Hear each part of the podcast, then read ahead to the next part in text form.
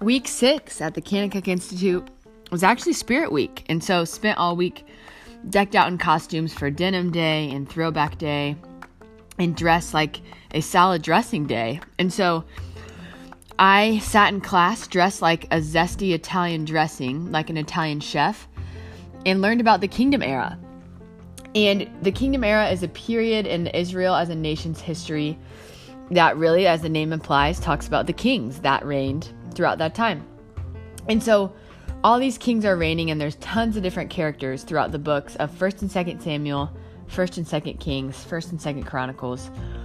And they're kind of hard to keep track of. But one famous king is King David. And we know a lot about his pitfalls, and we know a lot about his big victories, but really kind of his beginnings get lost in the narrative. And so it was cool this week to sit down and learn about 1 Samuel 16 when David is anointed king over Israel.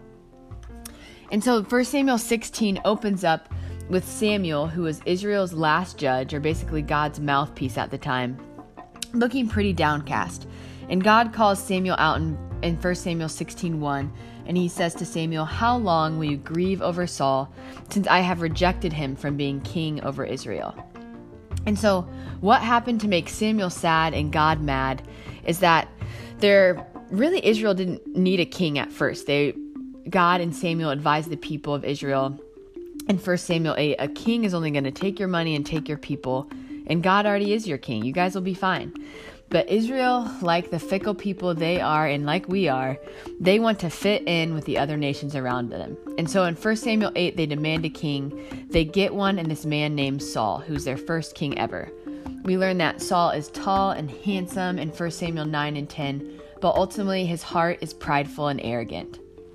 And so there's stories in 1 Samuel 13 and 1 Samuel 15 where Saul is given explicit instructions either to wait on the Lord to make a sacrifice or to destroy everything that God tells him to.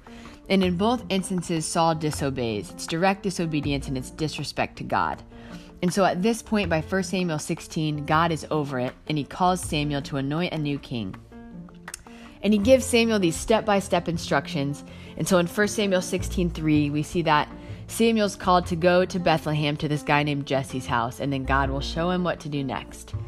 And so Samuel goes to Bethlehem, invites Jesse and all his sons to the sacrifice. And so Jesse brings his sons, or at least his sons that he thinks are fit to be king, we see. And so there's seven sons in the room, and each one of them I can imagine is tall and handsome and good looking. And so Samuel sees Eliab, the firstborn, and says, Surely this is Israel's next king. He is everything we could want for. He's tall and he's handsome, just like Saul. But God says, Don't look at his appearance or his height or his stature, because I've rejected him. For God sees not as man sees. Man looks at the outward appearance, but the Lord looks at the heart. And so we see God reject over and over, seven times to be exact, these sons that Jesse brings forward. And so in 1 Samuel 16, 11 and 12, Samuel turns to Jesse in confusion and says, Are these all your children? I have no one else to anoint, or a choice to anoint. We ran out of sons, and the Lord still hasn't picked one. And Jesse re- responds and says, There still remains yet the youngest. Behold, he is tending the sheep.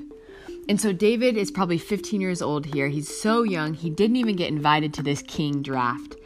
And so we see that they bring David up. The Lord tells Samuel to anoint him. And if you ever feel left out or unqualified, know that the Lord chose David despite what man disqualified him for, which is his age. And so, what a cool picture of the gospel that David did nothing to earn it. No works or anything could have qualified him because he was clearly unqualified. He was a teenager at 15 years old, but God anoints him to be king. And I think what's so much cooler, even, is that in 1 Samuel 16 13, we read that the Spirit of the Lord came mightily upon David from that day forward. So David immediately has this spiritual authority. But then we see in 1 Samuel 16 and 1 Samuel 17 that he already has a humble role, role as a sheep boy, but now he has a humble role as a shepherd or as a harp player in the king's palace and as a food delivery boy for his father in 1 Samuel 17. And so David was faithful. He did not have flashy roles at all, but instead he walked diligently. We don't see him complaining that he didn't get invited to this king draft with his siblings. but instead he just does his job diligently. And so we can learn not to undervalue the places that God has us, doing our job jobs with diligence and with excellence, pleasing the Lord, like Colossians 3 23 and 24 say. And just recognizing the fact that we aren't always called to flashy positions, but we are called to be faithful in all positions. So cool to learn that this week and get to apply it this week and hopefully the rest of my life. See you next time. Actually, if you have any questions, call me 317 442 1171. I'd love to talk about it.